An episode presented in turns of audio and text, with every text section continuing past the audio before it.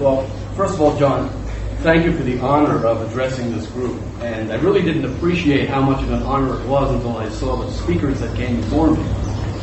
And I have to tell you, I, have appeared before circuits, circuit courts of appeal and hostile federal judges all over the country. This is more intimidating. and I thought, you know, to explain the tie and jacket, I could at least appear to be as natty as Professor Ayuso. uh, but I have to say, it's, it's rather withering to see before my talk a succession of multilingual intellectuals, but I'll do what I can. You want me to leave first? Yeah.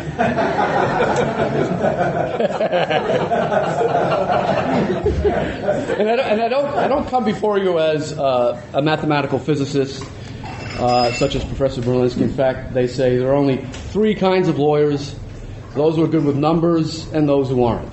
So,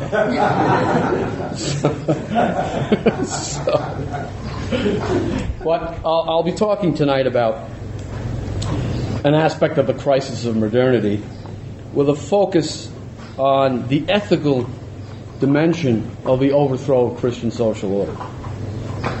And of course, I'm dealing with intellectual topics here, and this is an academic conference. But as I'll, as I'll point out at the end of the talk, the primacy of action in terms of a solution to the crisis is spiritual prayer, penance, and the liturgy. Let's not forget that, but of course, here we're, we're here to discuss academic subjects, and that's what I'm going to present to you, although the spiritual is part of the solution that I'll be discussing at the end of the talk. But as I say, my focus is on the ethical dimension. Now, I, I appeared out in Oregon in a trial, maybe you've heard about it, called the Nuremberg Files website case. And this was a case involving pro life activists who put out a couple of posters identifying abortionists by name and calling them what they were, which was basically the equivalent of Nazi criminals. And advocating the idea that someday, when civilization regains its senses, there might be Nuremberg style trials for abortionists.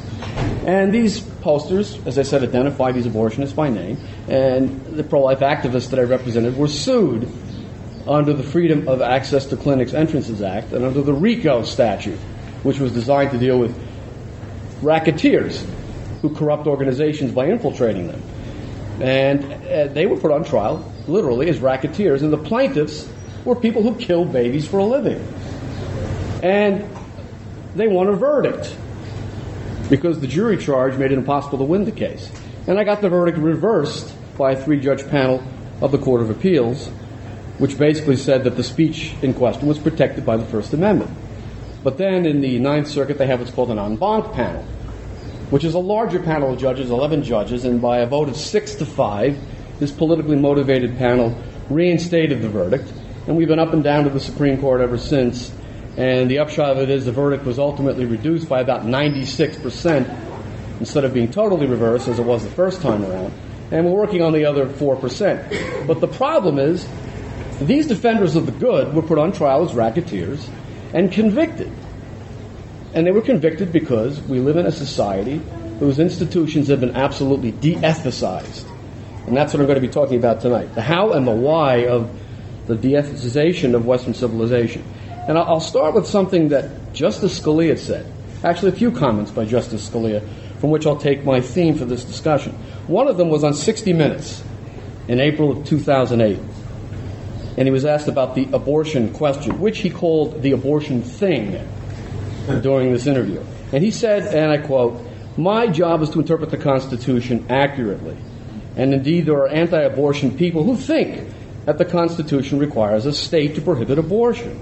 They say that the Equal Protection Clause requires that you treat a helpless human being that's still in the womb the way you treat other human beings. I think that's wrong.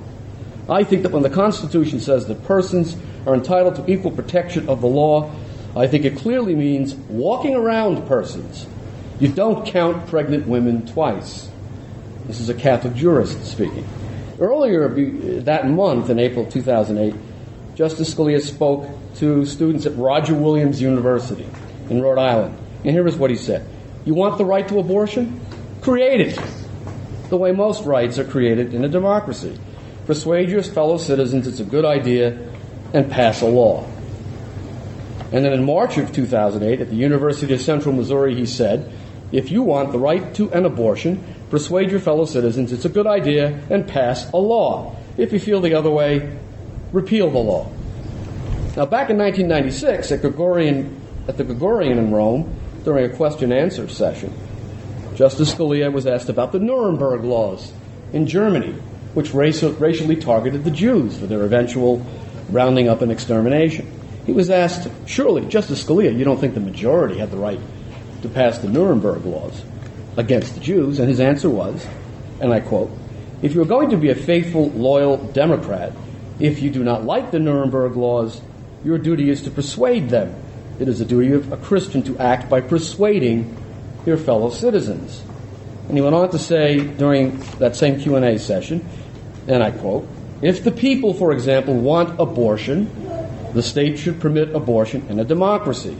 To say, ah, but that is contrary to the natural law, is simply to say that you set yourself above the democratic state and presume to decide what is good and bad in place of the majority of the people. I do not accept that as a proper function. And then he expounded his entire philosophy of the state with these words The responsibility of government is the here, not the hereafter. I believe it is the job of the state to take care of the natural man, and it is up to religious individuals and associations to take care of the supernatural man. So, with these words, Justice Scalia evinces an absolute repudiation not only of the Catholic conception of the state and political ethics in particular, but even the Greek conception.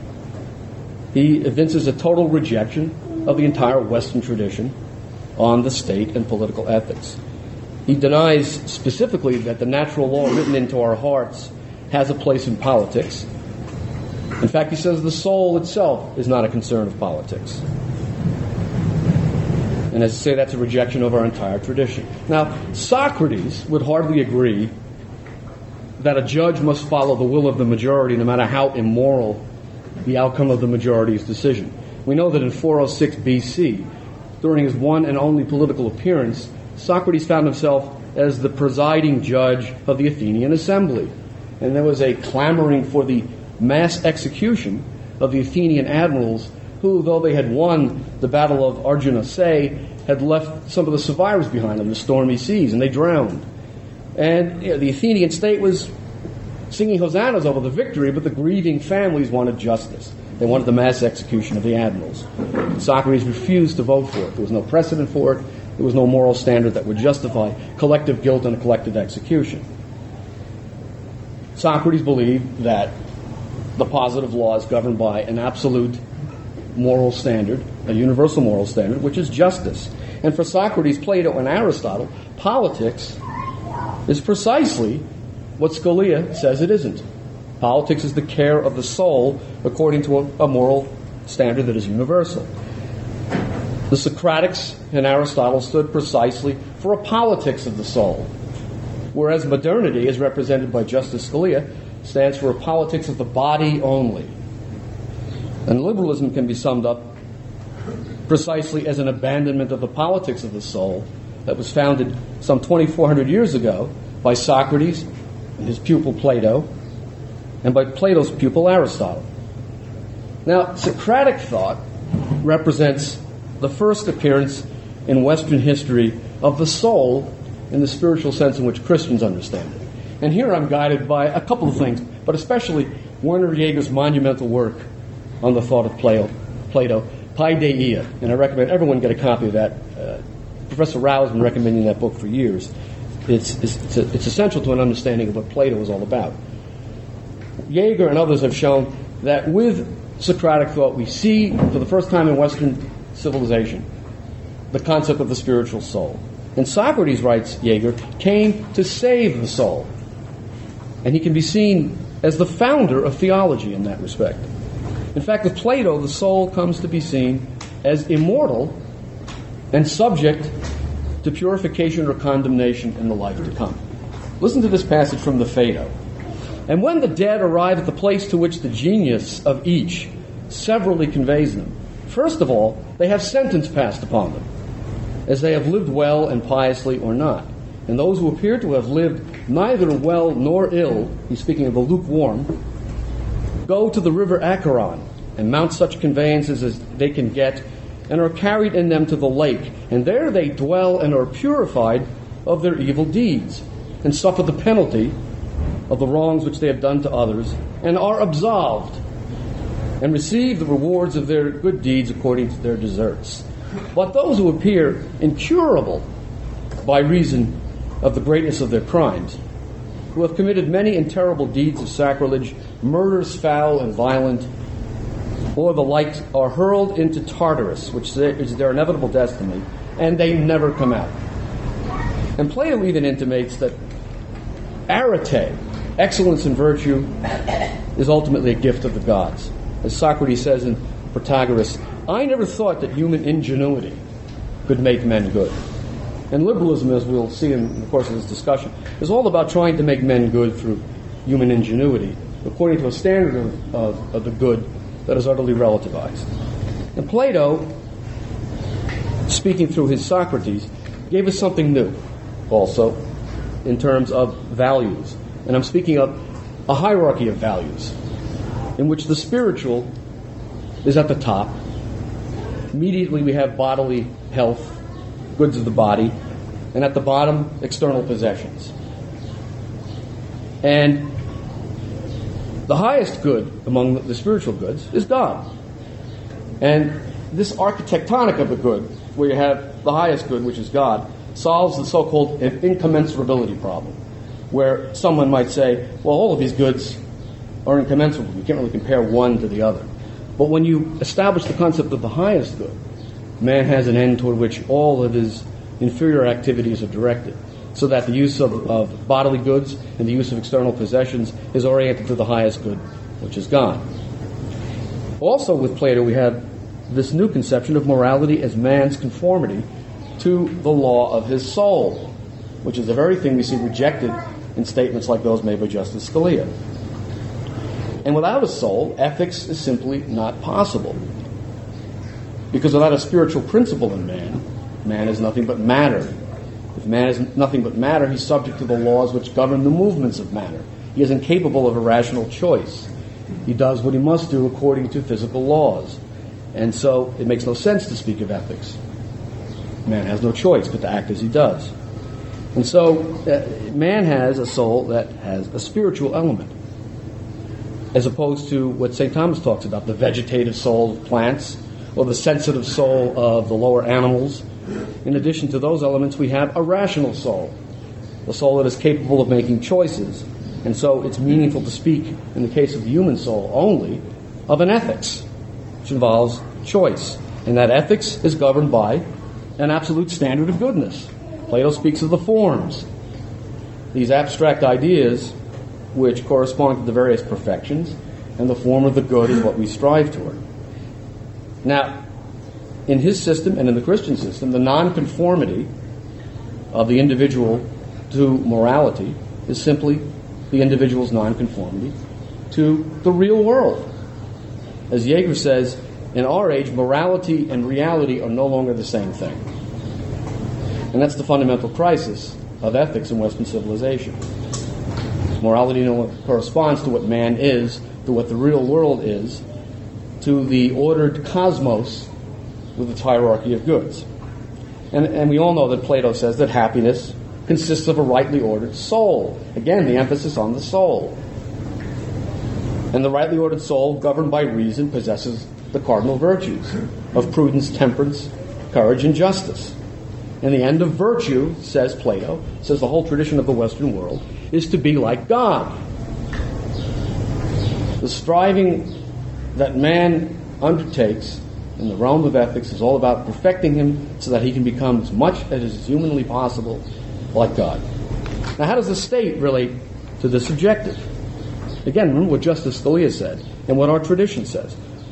The role of the state is to facilitate the perfection of the individual precisely in the activities of his soul. The state is man writ large, says Plato, so that what is good for man is good for the state.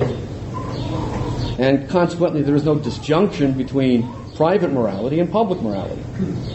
But this doesn't mean that Plato is a statist. That's a superficial libertarian reading of, of Plato's thought, especially in the Republic. Actually, Plato, as Jaeger says, puts the state on trial. He rejects the sophistic conception that might makes right and the sophistic conception that the function of the state is to enlarge itself and expand its power. And he also rejects the sophistical idea that we have to take man and the state just as they are and work with, with those things because that's reality. No, Plato says that what is necessary is a radical reform of the state and of the individual according to virtue.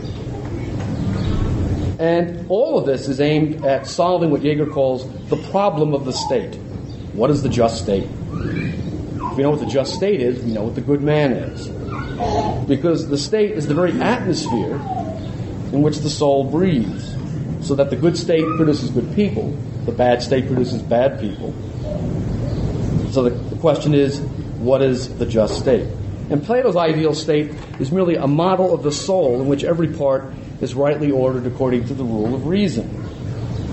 So his famous analogy is extended in his discussion of the different kinds of government.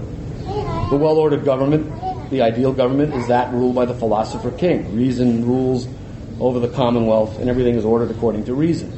And you fall into timocracy, which is a degeneration into a situation where pride takes over from reason. You get a warlike state.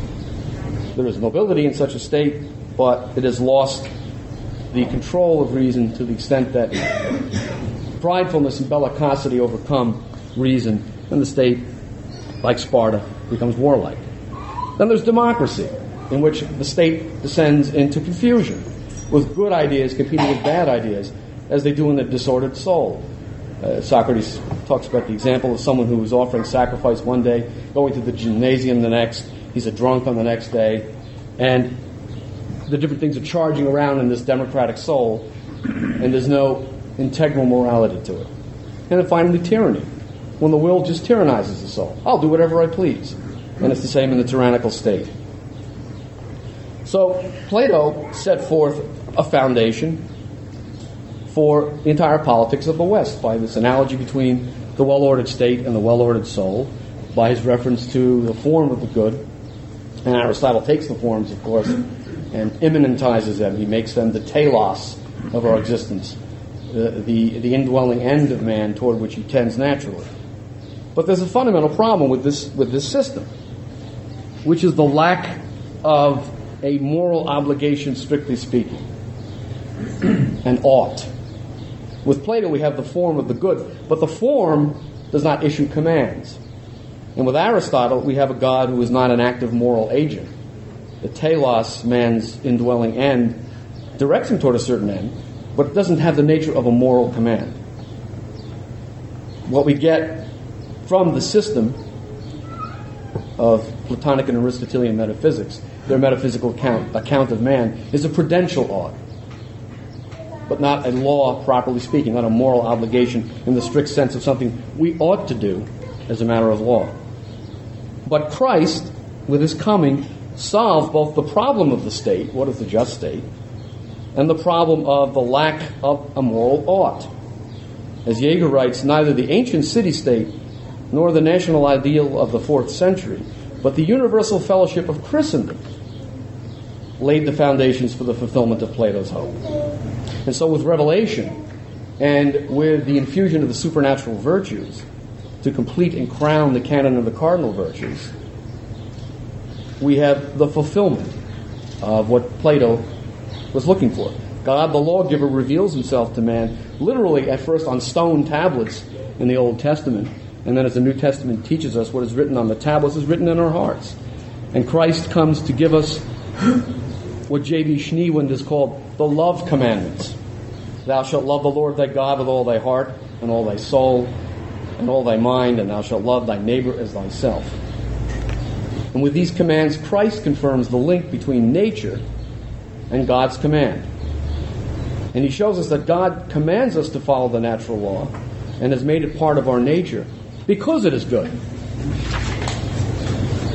He issues the commands not simply because he is omnipotent and can oblige us to follow his commands, but because what he commands is good in itself.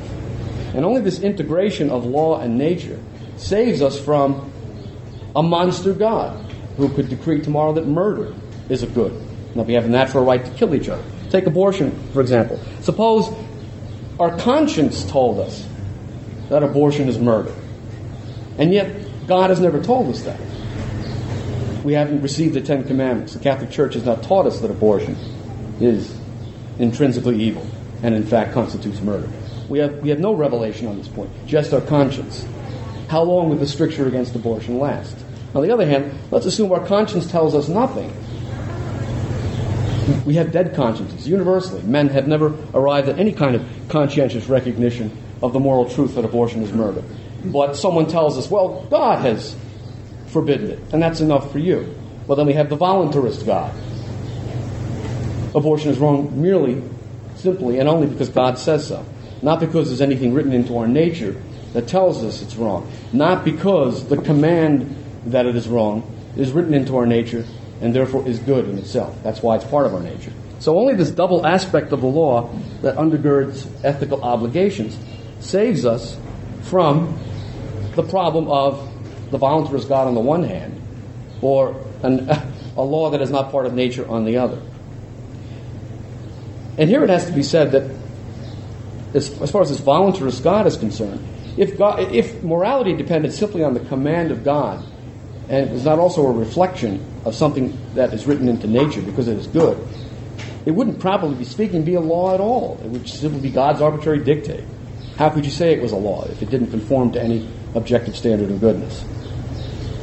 And this is the, the Christian solution to this problem of, of voluntarism, which is reflected in the, in the teaching of St. Thomas, who says both that the natural law is written in our hearts and that God has commanded what he has written there.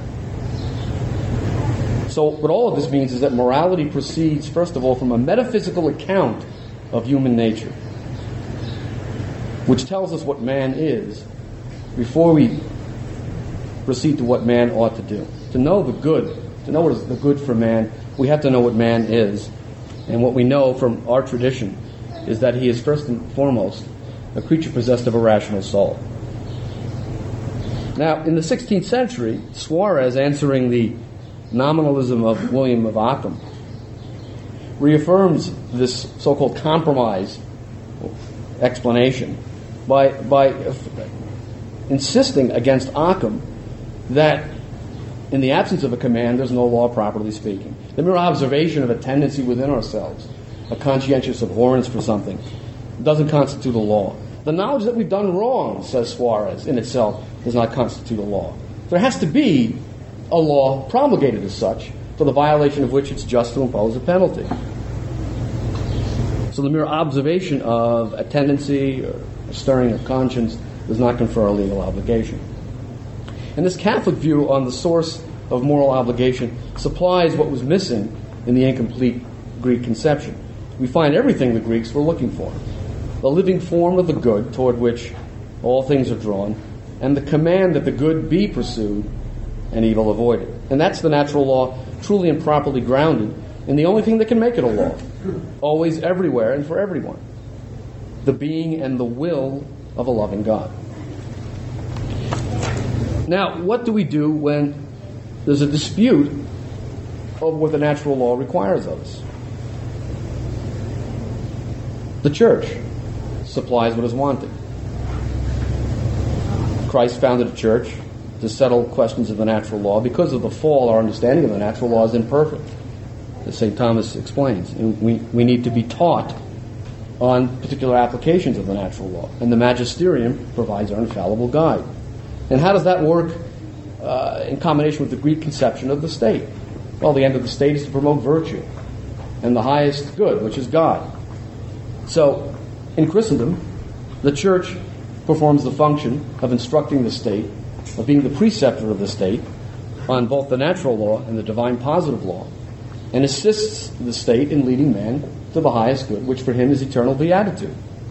And that's the way it was for about 1,500 years. What we seem to have lost sight of, what many of us have lost sight of, is that Christendom was the norm for 15 centuries. And then came Luther. Now, Luther didn't attack the idea of a Christian commonwealth directly, but he, of course, started the process of theological confusion, which led to philosophical confusion and then to ethical confusion. And the first signal of that, the forerunner of, of, our, current situ- of our current problems in ethics, would have to be Machiavelli's The Prince, published in 1532, five years after his death, and 15 years after Luther posted his 95 Theses on the door of the castle church in Wittenberg. And, and Machiavelli speaks of this communitarian idea of the good, which is that we all exist to promote uh, the growth in power and the flourishing, material flourishing of the state. And he speaks of virtu, which is a virtually untranslatable term, but it basically refers to the consummately skillful politician who uses everything good, evil, instrumentalized religion to achieve his aim of advancing the power of the state. And so Machiavelli reveals himself as the first great philosophical enemy of Christendom that we have to contend with. And this was at the, this was at the beginning of a long epic when revealed religion was thrown into doubt. And of course, Christendom divided into warring sects. There were various fanaticisms. The king is executed, the king is deposed, and there's religious and moral chaos. And then we'd arrive at another key figure, a transitional figure, Hugo Grotius, in 1625. And I'm referring to his treatise on the law of war and peace, in which he utters his famous pray, phrase, Etiam si daremus, even if we should concede that God does not exist, would it still not be possible to have a natural law? Now, he didn't accept the thesis that you could, but he broached the possibility. He opened the door a crack to the idea that you could have an ethical order without a divine lawgiver. And he was the first to speak of a, a rational Christianity, a reductionist Christianity. We simply believe in what we can all agree upon that there's a God, He created the universe, and He's sort of providential. Well, we don't have to worry about such things as the Trinity, the fall, or the redemption. And we begin to see the flourishing of this idea that we take man as he is. We don't worry about the fall. This is the man that we have to deal with. Fallen man, whatever. We need an ethic that works with the real world, the world of fallen man. And grace drops out of the picture. The regenerative power of grace and the socially constitutive action of the Catholic Church is removed from the scene. And we see also with Grotius a shift from the idea of moral rules as connected to virtue to the idea of moral rules as securing justice. And what does justice mean? Well, with him, we see the idea that justice is really simply not taking what belongs to someone else. I'm entitled to my stuff, you're entitled to your stuff. Theft and murder are inadmissible. And that's what justice is. To each his own. And with this, we have a shift toward the idea of rights as opposed to duties. We see here the beginning of a process by which uh, duties are superseded by rights. And the funny thing about rights is that they're yours, they belong to you. So you can keep them if you wish, you can contract them away, you can do whatever you wish with rights. And even God has to respect your rights because, after all, they're yours. And God gave them to you. Now, of course, when God revealed his law to us, he did not give us a Bill of Rights. He did not say in the first commandment, Thou shalt have the right to religious liberty. he did not say, Thou shalt have the right to personal property. He told us we shall worship him, we shall not have false gods before him, we shall not steal, he imposed upon us a list of duties, not rights. Certainly, the correlative of our obligation, of our honoring of duty, is we're recognizing the right of another to receive the results of our compliance with duty. But God does not speak of rights, He speaks of duties.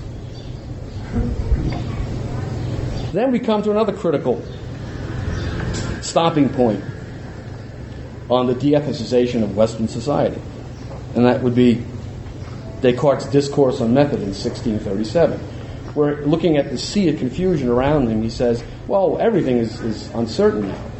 We don't know what Revelation really tells us. Uh, all this confusion. So I will retreat inwardly and ask myself, what are the clear ideas in my head? What is it that I know for sure? And that's where we get his famous cogito, I think, therefore I am. But as the Jesuits at Fordham used to tell us, the proper formulation of that within the Thomistic perspective is I am, therefore I think. He reversed the process by, by ignoring being and focusing on intellection as a way to arrive at the truth. So th- this begins the process of immanentism, from the Latin to remain within, When we go inside the mental realm instead of looking at what's out there, the form of the good or the end of man uh, as established in nature. And through intellection, we try to figure out what is true and what is false. And 14 years later, Thomas Hobbes arrives on the scene. And this is the thinker who, for the first time, clearly substitutes the idea of rights for duties in political philosophy. And who, in addition to a lot of other things, destroys the entire concept of a free will that makes man morally accountable, both because there's a natural law written on his heart and because God has commanded it. Hobbes tried to give us a science of morality. He reduces human nature, which he actually denies, uh, to basically, in this Newtonian atmosphere in which he wrote, uh, a pile of molecules that moves according to the laws of nature. And so he deduced what he thought were physical laws of morality uh, based on his principle of self preservation. And the human organism experiences this urge to preserve itself and feels pleasure and feels aversion. What we want is good, and we move toward that. What we are averse to is bad, and we move away from that. We move toward the good and away from evil like machines. Man is a pleasure bot, and that is man's natural law. And of course, when you reduce man to a moving assemblage of particles, you eliminate free will. And when you eliminate free will, you eliminate ethics.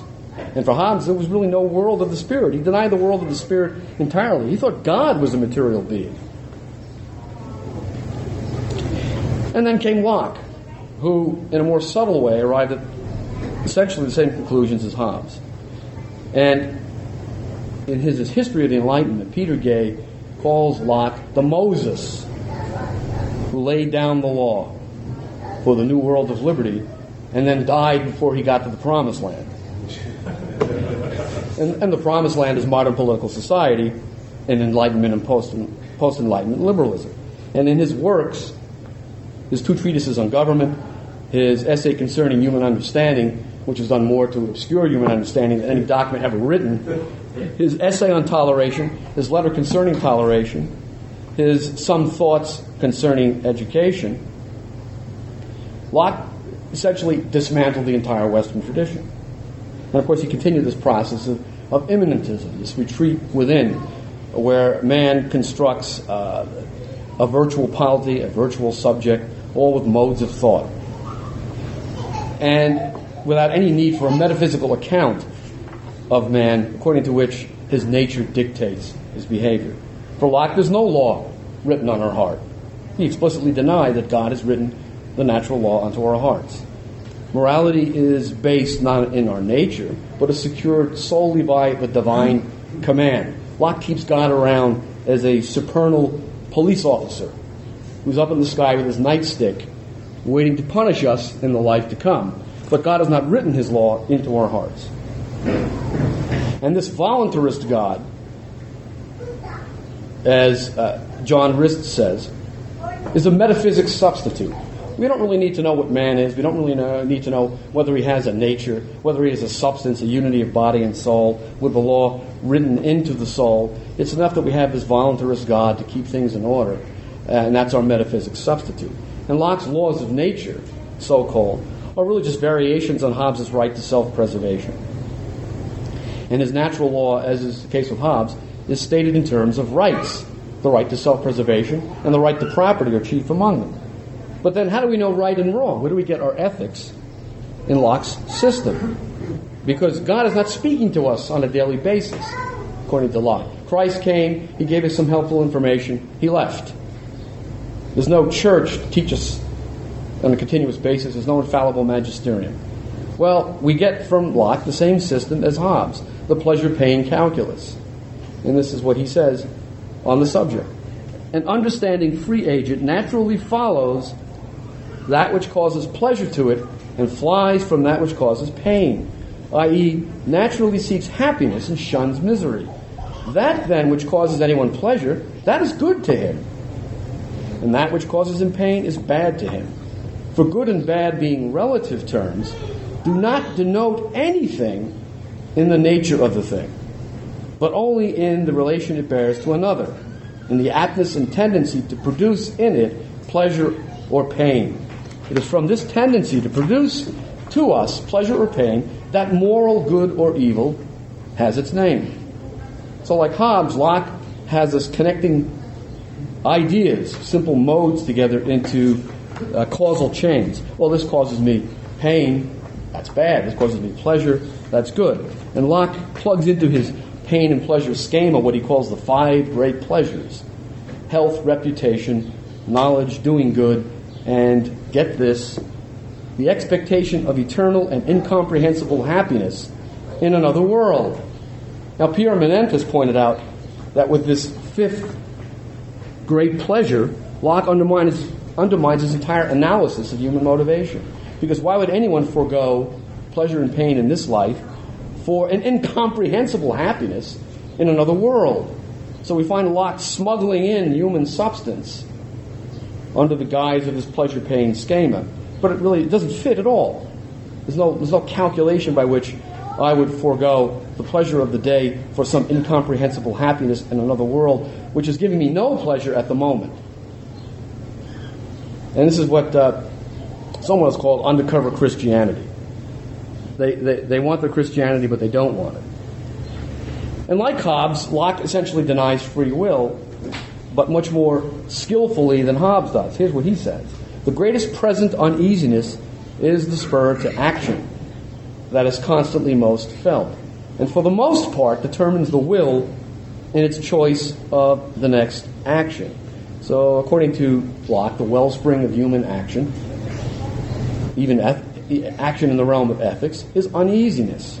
But of course, charity cannot be reduced to uneasiness, love cannot be reduced to uneasiness.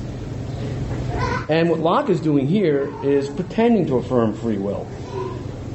The term to be applied here is compatibilism according to Locke, we have a free will. Our free will is compatible with these pleasure and pain stimuli. We're free to act on these stimuli. So, in that sense, there's no constraint on us in acting in response to these stimuli, which largely determine our will. But animals have that kind of free will. There's no constraint on them when they respond to the stimuli of pleasure and pain. So he effectively undermines, if not directly denying, free will. It's Hobbesian determinism by another name, although a milder, kinder, gentler form masked as always with Locke's studied ambiguities. So, according to Locke, we have no law written on our hearts. The existence of the soul is cast into doubt. God's law is external to us. There is no living word incarnate who teaches us through his church. And Locke is iffy on the divinity of Christ, iffy on the Trinity. Indeed, he's iffy on revealed truth as a whole. Revelation, he says in his essay concerning human understanding, is subject to reason instead of the other way around. The ultimate verifier of revealed truth is whether it seems reasonable to us. There's no church to tell us that we ought to re- rely on this or that truth as being revealed by God. There's no infallible teaching authority at all. In fact, God doesn't speak to us any longer. He spoke his peace with Christ. And that's written down in scriptures which we interpret for ourselves. Now, what happens to ethics when the divine ought is no longer seen as being written on our hearts and becomes a mere penalty to be applied in the life hereafter by the supernal cop on the beat, God. Ethics collapses. What happens to natural law with Locke? As Schneewind says, natural law collapses with him. Because we have a natural law that isn't written in our hearts. We have a natural law that isn't part of nature. And what we have subsequent to Locke is all kinds of ethical schools that try to create an ethic without a divine lawgiver who both commands what we ought to do and inscribes that law in our hearts. We have intuitionism. Well, we just feel that this is right or wrong. We have intellectualism. Well, we just know that this is right or wrong. And we have rationalism. Well, okay, we don't know, but we just agree on it. We'll work something out. And finally, at the end of this process, we, we have Kant saying, well, man just legislates for himself the natural law by acting according to the categorical imperative in such a way that you would be content to have that be the universally applied law, which is what he argues uh, in his works. And we see in his critique of pure reason and his critique of practical reason what I mentioned earlier, this undercover Christianity. Because Kant realized there was a problem here. If God is in the, uh, the noumenal realm and we don't really know him, uh, and we're, we're legislating for ourselves, uh, there really is no law. Because the law that we give to ourselves is no law at all. And, and yet, as Schneewind says, Kant invented this whole idea of morality as autonomy. And recognizing the problem with this, Kant brings God back into the picture, much in the way that Locke does. He says in his critique of practical reason, it is morally necessary to assume the existence of God, the same God that we can't make any affirmations about. And he says in the next paragraph of the critique of practical reason, there cannot be a duty to suppose the existence of anything, since this concerns only the theoretical employment of reason. Now, Pierre Manent picks up on this and says, and I quote, Kant affirms here that it is a duty for us to believe in the existence of a thing whose existence we are forbidden to affirm. He enjoins upon us a duty to be very strictly dishonest. And this is what we mean by undercover Christianity. He's giving us what Locke gave us, which is to say, an ethics without a living God writes his law on our hearts and helps us to understand and live by the law according to the teaching of his church. And then finally, in my mad dash through the history of ethics, we arrive at, at, at Nietzsche, who's laughing at this whole mess. Nietzsche says, look, what you're really saying is it comes down to an exercise of the human will. God is really not in the picture. As he says in his book, Gay, The Gay Science, in 1882, God is dead. And if it's really a question of the will, why should I wait for the exercise of my will upon the collective decision of other wills? Why should I wait for what the majority says, as Scalia seems to think we have to do? Why should the individual will wait for what other wills think on the subject? And as Manent says, we get caught in this vicious cycle of representation that Nietzsche makes fun of. The representative points to the people, the will of the people, and the people point to their representative. And no one wants to take credit for the, the exercise of the naked human will. But that's what's involved here. That's what Scalia is defending the exercise of the naked human will, ungoverned by any absolute moral standard. So Nietzsche says, forget it. Forget representative government, forget ethics, stop flirting with any kind of ethical construct containing incoherent bits and pieces of the Christian tradition mingled with rationalism and hedonism. Let's be done with the whole thing. Let us move beyond good and evil into the realm of the will to power, the force majeure. And that's when the world will become a better place. When the strongest wills do what they will. And here's what he says in Beyond Good and Evil. From now henceforward, there will be such favorable conditions for greater ruling powers as have never yet been found on earth. A higher species of men, who, thanks to their preponderance of will, knowledge, riches, and influence, will avail themselves of democratic Europe as the most subtle, suitable and supple instrument they can have for taking the fate of the earth into their own hands and working as artists upon man himself. That's where all of this has left us. And I'll stop because the tape has to be turned off. Is that one hour? I don't no, no. 45 minutes. Okay. 40? Okay.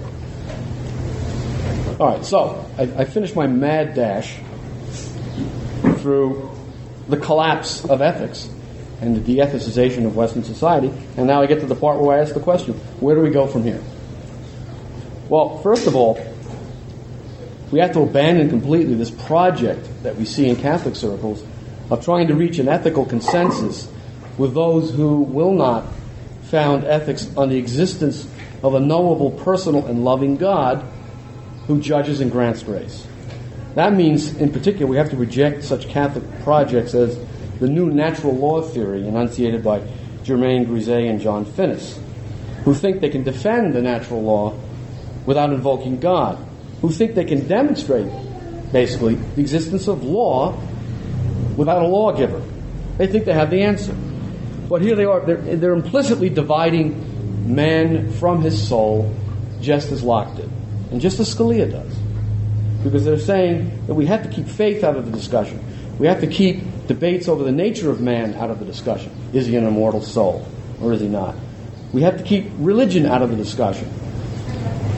And we have to discuss a rationally derived ethics, which comes from nothing but an exercise in practical reason. And according to Finnis, our practical reason can discover what he calls the seven basic goods life, knowledge, play, beauty, friendship, practical reasonableness, and religion. They've been phrased variously, but that's one formulation of them. And he says these should be self evident to us in the exercise of our practical reason. But they weren't so self evident that he was able to overlook something. Because after, in subsequent work, following 1993, he discovered an eighth basic good marriage. He had forgotten that one. And Finnis and Grisez, working with him, deny that there's a hierarchy in these goods. They claim these goods are incommensurable. Well, how can we really compare marriage to religion? How can we compare beauty to friendship? They're all good. So we should always act in conformity with all of these goods. But the problem with that is if you destroy the architectonic of the good, if there isn't one good at the top, which is eternal beatitude, then when you're pursuing the other goods, play and beauty and friendship, and you're not doing it with respect to the highest good, and your actions aren't ordered to the highest good, you're not following God's will. And we're right back to, we, to where we started from the deconstruction of natural law by the elimination of the God whose will is law and who has also written the law onto our hearts. And so, how do we know, according to, to Finnis and, and Grisez, which choices to make? Well, they, they say the love commandments that I mentioned earlier, those are fine within a religious perspective. But we can't go into the public square and engage with our secularist counterparts talking about the love commandments. Well, there they go dividing man again into his public part and his private part. They say we, we can't use these commandments of God as part of our discussion with our secularist brethren, if you want to call them that. Uh, we, ha- we have to find another principle. So Finnis enunciates this first principle of morality. And I quote Involuntarily acting for human goods and avoiding what is opposed to them, one ought to choose and otherwise will those and only those possibilities whose willing is compatible with a will toward integral human fulfillment. Now, the first problem we, we have here is any first principle of morality that has that many words in it has to be wrong. the second problem is what does it mean? How, how does one determine integral human fulfillment if we're not going to begin with a metaphysical account of man? How do we know what the good for man is, what his integral human fulfillment is, if we don't know what man is? They've got it backwards. It's another form of immanentism. They're using intellection to arrive at moral principles without looking into the world of being to see man as he really is, and then from there you, you find out what the good for man is. Not for them.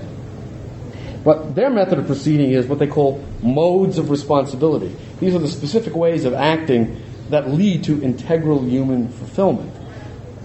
And as I say, it's a new, it's a new form of immanentism. Immanentism. We're, we're engaging in this, this Lockean project of stringing modes together, simple modes into complex modes, and arriving at an entire ethical system in here.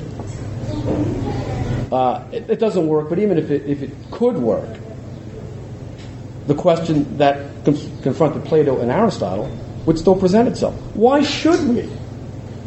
Even if we find these eight goods according to the first moral principle and the modes of responsibility, even if we find ways to act according to this uh, enormous mental apparatus that they want us to, that, that wants us to carry around for moral calculation, even if we could perform this exercise, why ought we to do it? Where is the moral obligation, strictly speaking? Where is the law of God? Where is the binding divinely imposed legal obligation that corresponds to something inscribed in our nature. Where is there law at all in this system? Now, some might say this is a noble project, because after all, civilization is in crisis. We have to find common ground uh, with, with those who disagree with us. Uh, But it isn't a noble project. It's subversive of everything we believe. Because what it presumes as a condition for, for discussion within this framework is that what Christ has revealed personally and through the teaching of his church is dispensable when it comes to the moral life. We needn't bring that into the discussion of how one leads a moral life. And if revelation is dispensable for the moral life, then revelation drops out of the picture, faith drops out of the picture, and revelation and faith are undermined. Christ did not come to give us dispensable counsels. He came to, to give us what we need to follow the natural law in our fallen condition, without which, and this includes the sacraments, we can't follow the natural law. And what our project like this says is we can follow the natural law if we just arrive at a proper understanding within an adequate uh, exercise framework erected according to an exercise of practical reason. There's no longer any fall from grace. There's no longer any need for grace. There's no longer any need for faith. There's no longer any need for the church. So this the seemingly noble project is actually completely and utterly subversive of the Catholic position. That's the first thing you have to do is abandon projects like this. What is the second thing? We have to stop the rights talk. The shift to from duty to rights has been disastrous for us. And more and more is this coming to be recognized within Catholic circles by such scholars as Tracey Rowland and Alasdair MacIntyre. Tracey Rowland recently did an essay on the subject, and she was discussing Ernest Fortin's critique of this whole idea of rights as opposed to duty. And, and here's what Rowland says Natural rights, as formulated by Locke and Hobbes, are not the instruments of an ignoble or superstitious right, but elements of a political theory which were specifically designed to substitute new myths for Christian culture, or rather Christian doctrine, including the substitution of the belief in the original peace of the Garden of Eden with the notion of the original violence of the state of nature. Fortin stated emphatically that the Bible had never heard of rights in the Lockean sense, and that when ius is used some 30 times throughout scriptures, it is always to designate some legally sanctioned arrangement such as a rite of burial after Abraham's purchase of a tomb for Sarah. He also noted that while iura occurs a total of 54 times in the works of St. Thomas, it is, and this is an internal quote, never in the sense of referring to natural rights, but rather to canonical or civil rights, or to the ancient as distinguished from the new codes of law, or to the laws governing warfare and the like. And what, what scholars like these are coming to see is that rights, the concept of rights as opposed to duties, is actually a tool by which we have been subjugated to the power of the state. Father James Schall has commented on this, and I'll quote Human rights are presented as a kind of common principle of agreement among the religious, ideological, and political philosophies.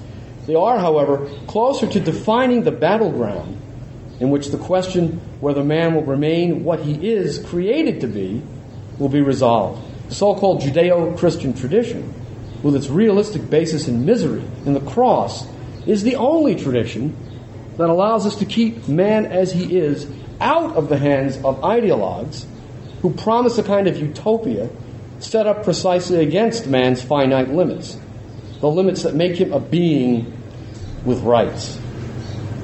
Let me engage in a little digression about how this works. The right to religious liberty. The absolute toleration of religious creeds within the state. And what is the result of the application of this right? Now, again, we've replaced a duty with a right.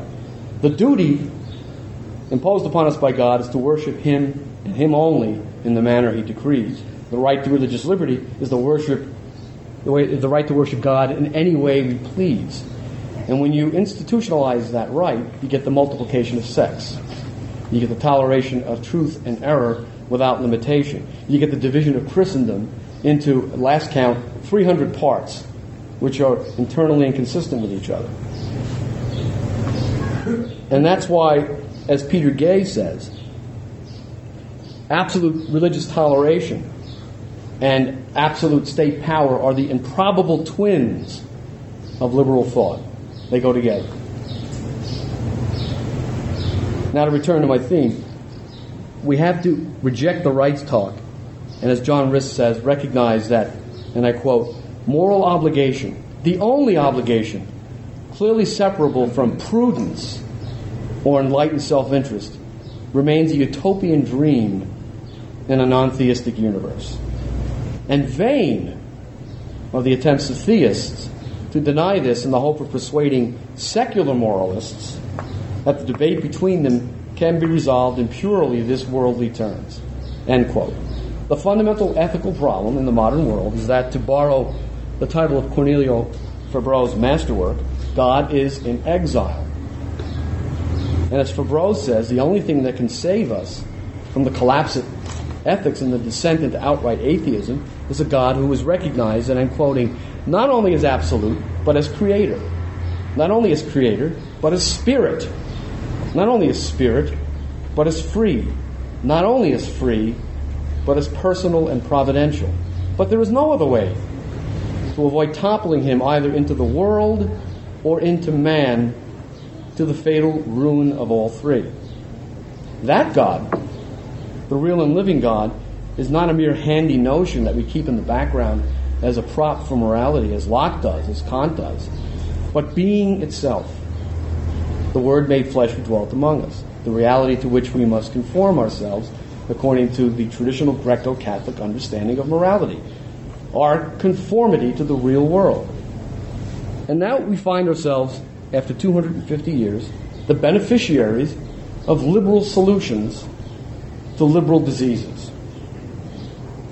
When dogma was thrown into confusion, the liberal solution was to retreat from dogma into a new dogma, the dogma of toleration. When philosophical certitude was undermined by Protestant thinking, there was retreat into, in, into introspection, into immanentism, which left us with a new certainty the skeptical assertion that it is absolutely impossible to know the truth with absolute certitude, which in itself, of course, is an absolute assertion. When sovereignty was, was thrown into doubt, the liberal solution was revolution, which left us with Locke's one supreme sovereign ruling over one body politic, the sovereign from which we can no longer escape unless we're willing to be killed. When morality was thrown into confusion, the liberal solution was rational ethics, in which we try to agree on what is moral. And the result of that was a new moral principle. Thou shalt not impose your morality upon others. And so we still have dogma, we still have certitude, we still have sovereignty, we still have morality. But we have all of these things within the same categories, but with contents that are radically different. And now, now we face what uh, James Courtney Murray, of all people, critiques as the monism of power of the modern state. There's nothing left in the modern state in terms of authority but the monism of power of secular government. Religion can no longer challenge it. The third and last practical approach to this whole problem. Uh, I, I, I will pick up from where Professor Ayuso left off in his, in his brilliant talk. And what, what he said is something we have to remember and never forget. We have to preserve the whole of the Christian ideal. Because as he says, rightly so, if we don't keep always before us the ideal of Christendom, even the parts of Christendom that we attempt to preserve, the parts of this shattered edifice, will become corrupted. And we'll lose everything, even the fragments. We have to keep before us the integral whole. And so in the search for real ethics, the West must collectively go out into the realm of being and find its way back to the true and living God in the only way that civilization can do that through Christendom. And that means, first of all, spiritual measures. People like Monk Seraphim, for example, or all of the priests here, can, by their prayers, do more than 100 million conferences of this sort. We have to have conferences like these in order to understand what the problems are, to educate each other about the conceptual defects, the fatal ones that have produced the crisis in ethics. But the solution is ultimately spiritual. And a kind of practical spiritual imperative, in, addition to praying, is the political activation of Catholic majorities. People who say it's impractical to return to Christendom forget that the preponderance of the population of the Western world is Catholic. If only 15 or 20 percent of that vast preponderance of Catholics could be reactivated politically. Democracy could be turned against itself, and the face of the Western world could be transformed. You don't believe me? Consider the example of Nicaragua, where Daniel Ortega, a communist, returned to the church and led the drive for the total abolition of legalized abortion in Nicaragua. It can happen there, it can happen in any country where there are sufficient numbers of Catholics to affect the political process. And if Catholics were led by the Pope and by the bishops, who are by and large feckless at this point, but, but could become militant leaders of a new crusade, there's no telling what we could do. The power of the church is absolutely illimitable if it can be unleashed in social action. But how do we do that? How do we do that? Do we just stay in our homes and pray? Well, of course we have to do that.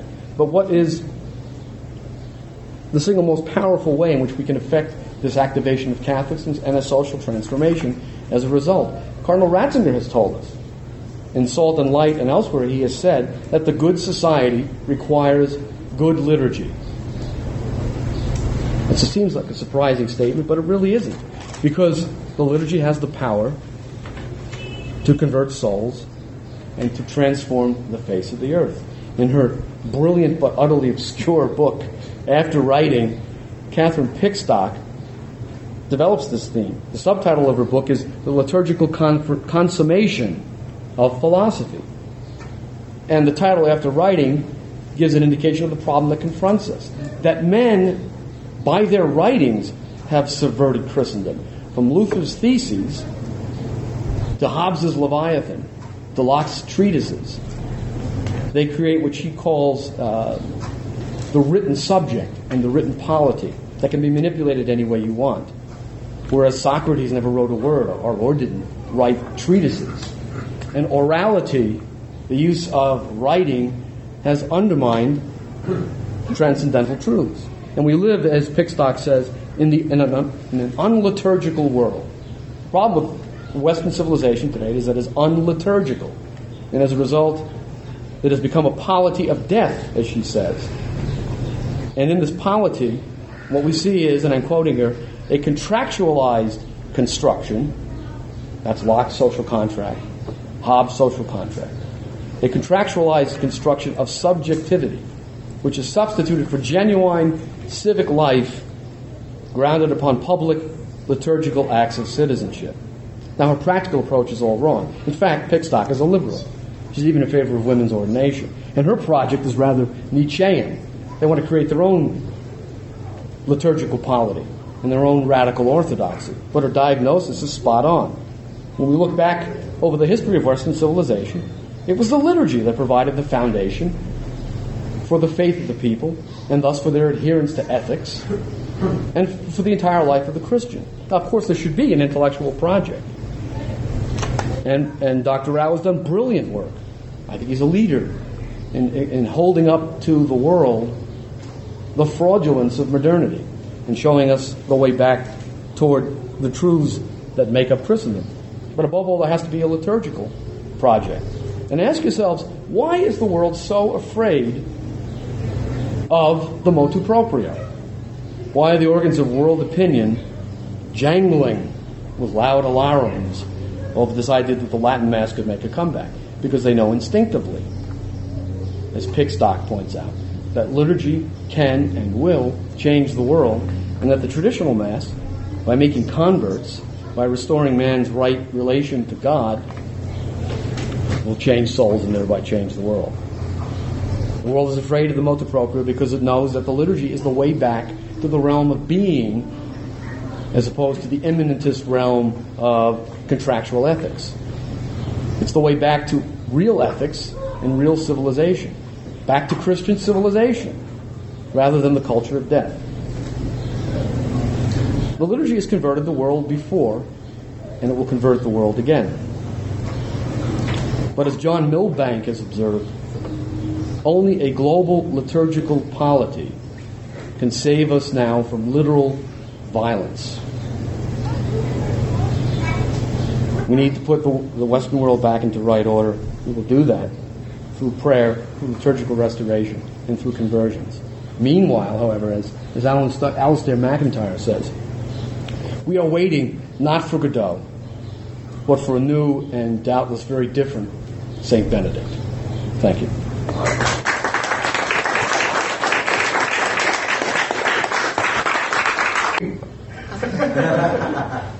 All right, hold on.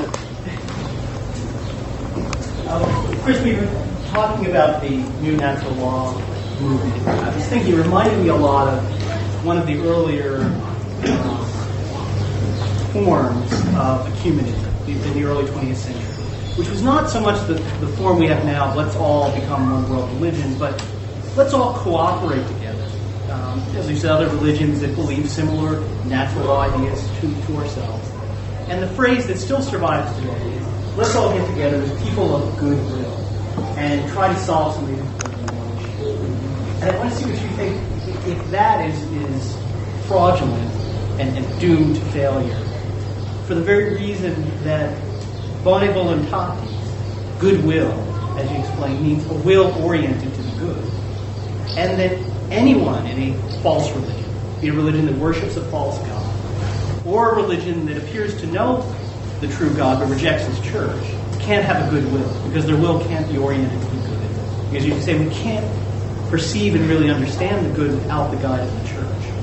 And so without the church, there really is no cooperation on serious issues in the natural law possible. Obviously, we can get together and agree on whether we should put the town hall on this street or that street with people that are, are not of the church. But when it comes to issues like abortion, that it is really fundamentally, may have some limited success, but it's fundamentally impossible to come and find common ground and work together on these issues. Because you're eventually going to hit a point where the, the will will not be oriented to the good, and they lack the church to reorient. Well, yeah, I don't. I think the, the instruction of the Holy Office in 1949, if I'm not mistaken, allows for the possibility of a targeted cooperation with uh, non-Catholic Christians who recognize the natural law.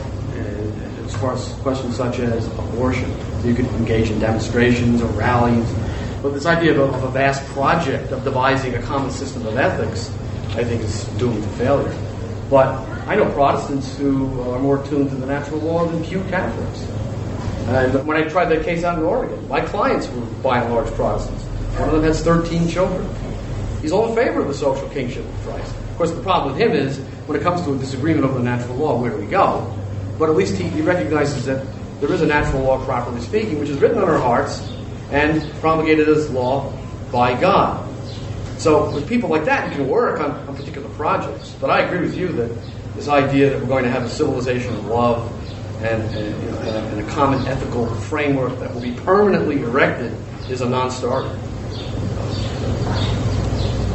Father. Um, on your comments about uh, Grisez and Finnis, um, I agree that this, this uh, basic human goods thing that the law commits, uh, I don't think it's workable, but I'm wondering whether you would quite doing justice to, well, like Grisez, we're talking about, the, for, for this theory, Christ's law is, is dispensable, it sort of just becomes irrelevant.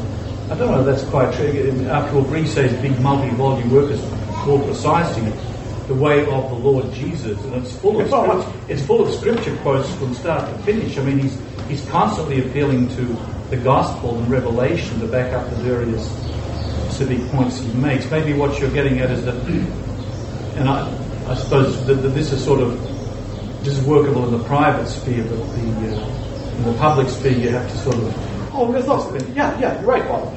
Just to clarify, there's no question he appeals to Christ as a Catholic. But his, but his project with non-Catholics would not involve bringing them to an acceptance of Christ as the Word incarnate.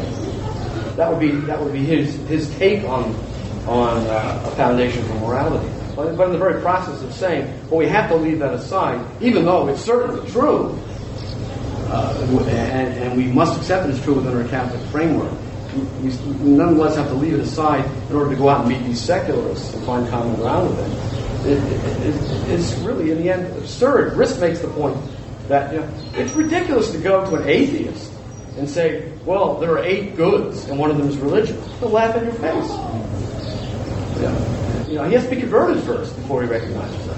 But uh, in this, conver- I know, um, talking about you know, goodwill and whether this sort of naive assumption that all these unbelievers and people of any and no, they're all goodwill. Right. Grisez takes that so far, and I've face-to-face discussion with this. He thinks it's actually wrong to preach the gospel to Muslims. Why? Because um, they've been taught from uh, childhood up not to even listen to any suggestion, any, any other. Their conscience tells them they must not even listen to the uh, publicity or propaganda of any other religion. Therefore, if you preach the gospel to them, you are seducing them to act against their own conscience. And therefore, we shouldn't preach the gospel to Muslims. All we can do is kind of sort of be out there setting a kind of good example and maybe uh, hopefully that they'll sort of somehow come around to. But I mean, it's, it's, it's a real, sophistry. it's a, it's a, it's a, a real radical um, subjectivism. That, that, you know, your subjective good conscience is, is everything, and the objective truth of the gospel takes a second sort of a back seat to that. Well, you know, I don't, I don't know if he's published this, but in, in personal conversation, um, perhaps better not put that round on the internet. So I, I, maybe I shouldn't even be mentioning it here because it's not something he's published. But Go off the record. uh, I, I've, too, late, too late now. so uh, don't, don't spread it around on the, on the internet. Maybe it might not be quite correct, but uh, um, this is certainly uh, his thinking about. You know, if he, if he hears this No tape, if he hears this tape, uh, I'm sure he'll get. Well, I'm not sure, but he might send me some some kind of correspondence or email that I've caricatured his position, and you know, I'd be happy to discuss that with him. But but at the end of the day, if if I've oversimplified, it remains the case that he wants to construct an ethical framework that doesn't require our non-believing interlocutors to accept uh, Christ or His church, or, even or even the divine command. So, But he, uh, oh, I'm sorry, just add a quick footnote. Uh, he seems to deny, Grisez, that there is even a natural metaphysical foundation for ethics. You know, because uh, he implies that teleology, for instance, I mean, part of your talk is that ethics, uh, given the history of ethics, has to be grounded in the metaphysics of human nature. And Grisez denies teleology. He said modern natural science has done away with that. And so his eight goods, or however many goods you want to propound, are not grounded. There's no, there's no grounding in human nature and its end. So what is the good of man? Oh, we know- he can't he- say that. He can't say because there is no good of man. There's no teleology. That's the point I missed. He, he, his answer to that is, well, you have to read my argument from beginning to end. If you read my argument from beginning to end, what you will find is that you can't honestly disagree with my conclusions because when you engage in the process of thinking about this, you'll come up with these eight goods. Now, that's Yeah. an intuition. Yeah, He's, he's talking about a morality and intuition. He'll deny that. yeah, He'll say, oh, no, this is practical reason, not intuition. It's pure intuitionism. yeah. Well, Because he forgot marriage until after 1993. Yeah, right. well, well, he, well, he substitutes for a metaphysical view of nature what he calls biologism. That, that human nature is, a, is an, uh, necessitated uh, by biology, and any necess- necessitated system you can't build an ethics on. Well, that's true, but human nature isn't reducible to biologism, that it's just a, a, a necessitated system We- we of organic, organic elements. So we all agree that he's a bum. Yeah. But uh, but uh, not to put too fine a point on it. Uh, uh. But uh, one, one, one last uh, footnote. Uh, um, you know, on this uh, rights talk uh, that you, you mentioned, which is the modern obsession, uh, and that seems to be grounded at the apropos of the conversation we had earlier in the week in this modern fable of the state of nature, which is a theory of human nature. And the moderns build their whole political philosophy and ethical philosophy on this myth of the state of nature, which is to say that man's original natural condition is one of solitude, uh, completely contravening the ancient and Christian tradition that man is by nature social and political. And if you if you live in solitude, if that's your origin, that's your nature, you don't have any duties or obligations. You only have claims because you don't because obligations involve a, a social context based on a social nature. And so when you get rid of the social political nature of man, uh, there's nothing left but rights. They, they become primordial rather than than obligation. So this, uh, you know, again, your essential point that uh, be prior to to conversion to Christ, we have to have a rational grounding of ethics in the true metaphysics of human nature. And if your starting point is man as a solitary being, everything, all modern uh, political and ethical thought flows from that. Just as for Plato and, and Aristotle, all political and ethical thought flowed from the idea that man was a political animal. And so that, that reversal by the moderns just alters everything. Well, the state, the state of nature was a convenient fiction because the uh, liberalism is based on the idea, when it comes to political authority, that we consent to be governed. Right. So, in order for the consent to arise, we have to be in a condition where we were free. Where we're free. And then we consent. And autonomous. Yeah. So they invent this state of nature. Yeah. Where we're, we're all uh, living free out in the plains. Yes. We all have the right to execute the law of nature against everyone else. Exactly. Do everything we need to do to preserve ourselves. But then, as a pragmatic decision, we decide to give that up. And we, we consent to political authority. Exactly. Which is has nothing. It's, it's completely con. It's theologically unsustainable. Yeah. And every major political and ethical thinker from 1600 to 1800, including Kant, who really is is a variation on the theme of Rousseau, uh, grounded their position in the state of nature consensual approach or contractual approach. And that's the idea of political and social life. This is, that, this is the libertarian uh, idea too. That well, man is naturally free, and yet Man's somehow he's always free. been he's always been under government. So how do they explain that? Well, Yeah. they have this. Rothbard has this marvelous attempt at an explanation. It's all a plot. Right. From, since the beginning of recorded history, elites have used clever intellectuals to persuade people to submit to political authority. And this happens again and again in just about every society. And they just can't explain it. Somehow people have been duped. Yeah. And, and when you ask them, well, show me a place where uh, men have not been under political Exactly. authority, they come up with medieval Iceland. Yeah. yeah. Chris, Chris, I, I, it's just one exceedingly simple and maybe naive question, but your your your, um, your quotes from Scalia very are very unsettling.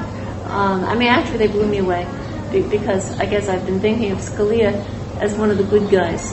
So my question is, um, and it's an honest question, not a rhetorical one, uh, but. Um, if we heard those in, in, in context, is there any, any possibility that possibly that this was a tactical a, a, a tactical means of, of sort of going under the radar so that he's he's not drawing attention to himself as a Catholic jurist? I mean, these- are actual statements of principle. He said it again and again in, in different venues, including one venue where I heard him say it myself, where he said, "Judge, judge, judging has nothing to do with the natural law, and this is a direct quote: you write it, I'll enforce it."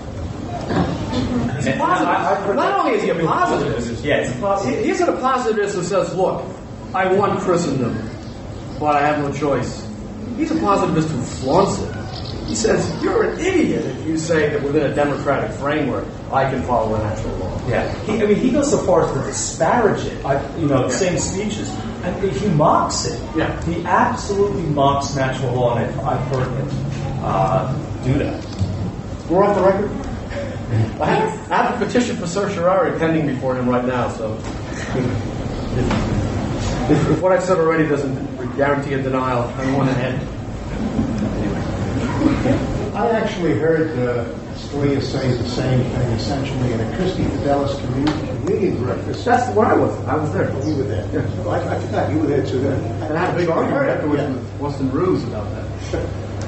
Who, who, uh, uh, Yeah, that's, let's not go there. but the problem that I have is that Scalia and Roberts and these these other good Catholics, Catholics, that are on the Supreme Court bench, from a practical point of view, what do we do? I mean, they're the best we've got on the Supreme Court. Um, Oh, well, again. I, I don't know how to handle that. What what do you want Scalia to do, or what are we supposed to do vis-a-vis Scalia? I'll take the abortion question. What could Scalia do? He could say uh, what the Constitution Party says in its, its platform that uh, the constitutional protection against deprivation of life without due process of law applied to the states through the Equal Protection Clause covers the unborn. He could say that. But as I, in, that, in that quote I gave, he says, well, I don't agree with that. Could say that tomorrow. He could even say, in a dissenting opinion, and it certainly would be a dissenting opinion, uh, as a jurist who comes from the Catholic tradition, I recognize that the natural law obtains always and everywhere. And uh, under the Constitution, as rightly interpreted according to the natural law, the child in the womb cannot be killed, which is what the Constitution Party says. And they're running for office. So why is why cannot he, as a sitting uh, Supreme Court justice, take the position of the Constitution Party? What has he got to lose? He's got life tenure. What does he say about the Dred Scott case and slavery? Now, he, he would have to, the Dred Scott case, you might not know this, the Constitution has an interstate slave rendition clause. It was negotiated in the Philadelphia Convention. And the Southern slave owners wanted an absolute assurance that if any of their slaves escaped to another state, they'd be returned. That's in the, the unamended text of the Constitution. And when, uh, when Dred Scott escaped and got above the, the Missouri Compromise line and claimed that he was free uh, and was returned to his master, Justice Taney said, I'm sorry, but when you, when you were returned to your master under the Constitution, you're his property. I must enforce the interstate rendition clause. And Abraham Lincoln, when he took office, said, I must enforce the Compromise of 1850. I must enforce the Fugitive Slave Law of 1850 because that's federal implementing legislation uh, which implements the interstate rendition clause. You know what Lincoln said? He said, I am personally opposed to slavery. but until the Constitution is amended, I must uphold the law. He's pro-choice and slavery. Well, Scalia would have to say he would have to. He would have that to. they were absolutely right. He would have to. Scalia. And you know, if you go to the Westlaw online database, it's a legal research database. If a case has been overruled, it's got a red flag next to it. No longer good law. Go to Dred Scott. It's got a yellow flag it's still good law, except, except that it was overruled by the 13th Amendment. But on its facts, it's good law, because the Constitution, as written, the unamended text at that time, was correctly applied to Justice Taney. At that time, yeah. yeah. It's, it's Scalia would have to decide Dred Scott the way Taney decided. He'd have no choice. Is there anywhere in constitutional law where a person is defined? No. That's the other thing. Then, then you know, how are they? How are they adjudicating? I mean, you got to have a definition. He could have. He could have defined it as a person in Yeah. Europe. But where does he get the idea that a person is just a type that walks around? It's his opinion. He's, so he's basing his whole constitutional opinion on some superficial, even childish Yeah. uh, view of the metaphysics of a person. Listen, all the quotes I read you uh, are nothing compared to the small phrase he used during that telecast, the abortion thing. Yeah. Michael? Yeah, um, yeah, I, I think you said that uh, we've got this, you know, some Catholic scholars have this effort to like find common ground with uh, people who are secularists, and uh, that should be abandoned. And I, and I agree that those particular efforts should be abandoned, and that right thought should be abandoned, and I agree with that. And then you say, well, once we've done that, uh, we should motivate our uh, fellow Catholics to exert their political power, and that'll, uh, you know, bring about a new Christendom. Now, yeah, I, I think there's something major missing there, because even though uh, Natural Rights Project, you may not uh, be something that'll work, uh, nonetheless, you have a situation which for hundreds of years, like all the leading thinkers and experts and authorities on thought have said liberalism is good. And so we have a situation which, like, all the people who spend a lot of time thinking about this and are in uh, authoritative positions uh, think that way. And if you try to do things radically at odds with that, based on pure political force, on voting power, it seems to me you're going to have major problems.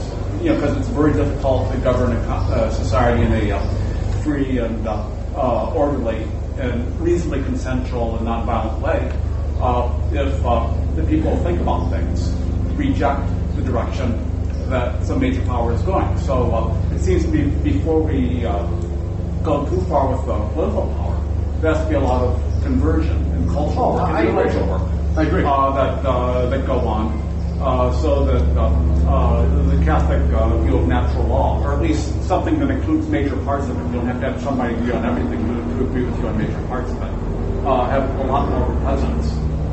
Uh, Well, the, ba- the basic the basic ingredient of Catholic social order is Catholics.